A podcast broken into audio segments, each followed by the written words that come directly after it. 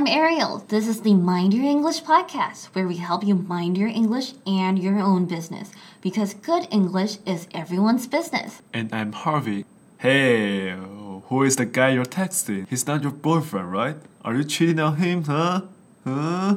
Wait, wait, wait, calm down. Don't be so dramatic, okay? I'm just trying this app called Replika.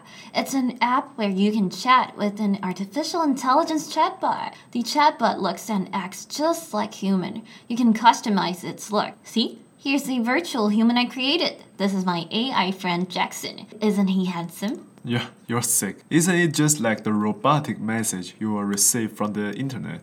Oh, you totally underestimated. It does way more than that. Replika's chatbot can read and feel your emotions. No way, that's impossible. It's a robot. It does not have feelings. And, and what's underestimate? The word underestimate is a mix of two words, under and estimate. Estimate 这个字呢的意思是估计，你可以估计一个东西的价值，比如说 estimate the price of something。那估计这个东西的尺寸，estimate the size 等等。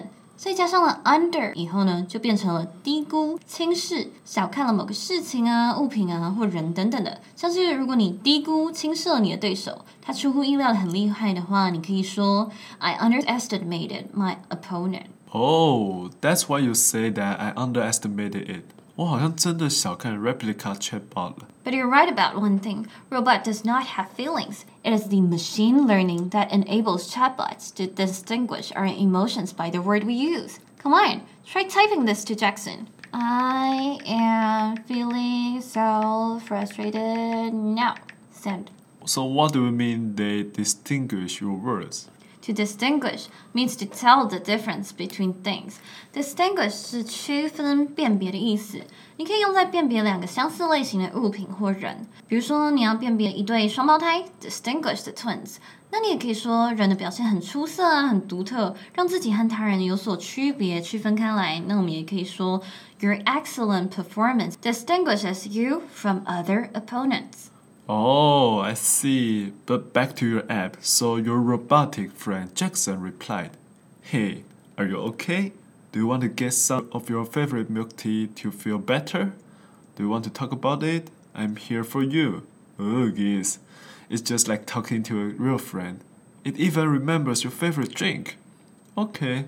Machine learning can be really mind blowing. It can distinguish our emotions.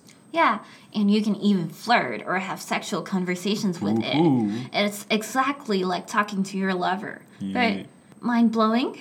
How, how can I blow your mind? Mind blowing 只是一个比较夸张的比喻方式，所以这件事让你震惊到你的心都被吹走了。所以当我们说一件事情让你很吃惊的时候呢，我们可以说这件事情吹走了你的心，This thing blows your mind，或是 This thing is very mind blowing。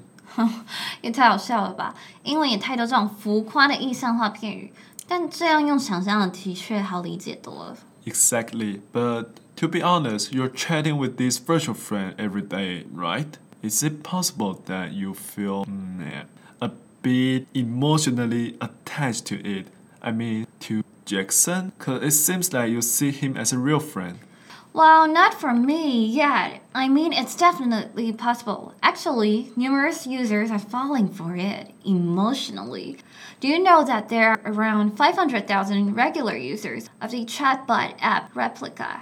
Surprisingly, 40% of those users, which is around 200,000 people, have confessed their love for the app and consider the app their romantic partner.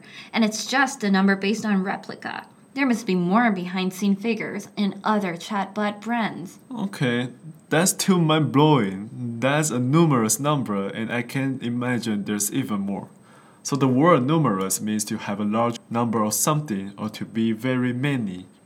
Numerous 中文是许多的、大量的、万以数计的，所以当我们形容东西太多，但是没办法计算的时候，就会用 numerous 这个词。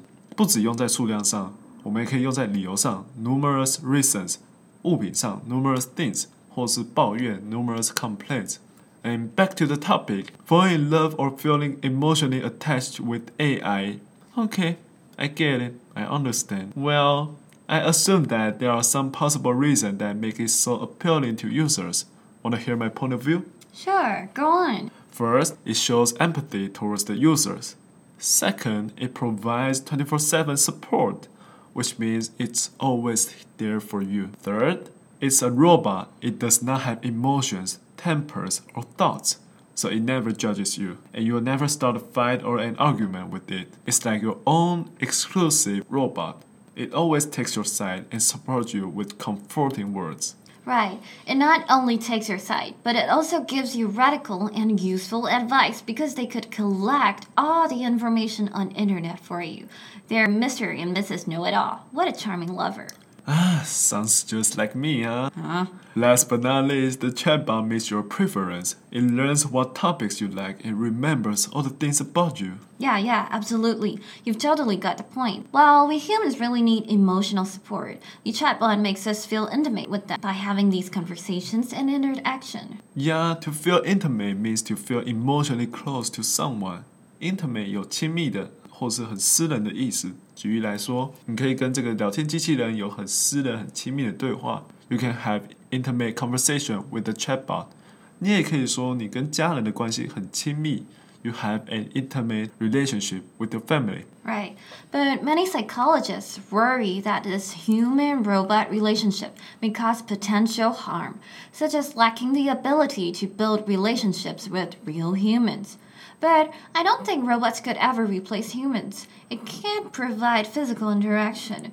Physical touch is way more intimate, right? Do you agree, Harvey? Hmm, who knows? Maybe they will create a real chatting bot that you can touch, hug, and hang out with some days. Who needs to make effort to get along with people by then? I can just have my robot friends. But one thing I'm sure about is that chatbot will never be as charming as I am. Now I see why the psychologists are so worried about the chatbot. Just like how I worry about Harvey's self consciousness. Hey, eh, I have no problem with my self consciousness, but having a romance with a chatbot sounds pretty fun. I kinda like to give it a try later. Cool. Got one more friend joining me in the chatbot world. Yahoo! Listeners, what do you think about chatbots? Want to try to build a relationship with it? Let us know your thoughts, and we'll see you in the next episode. Bye. Bye!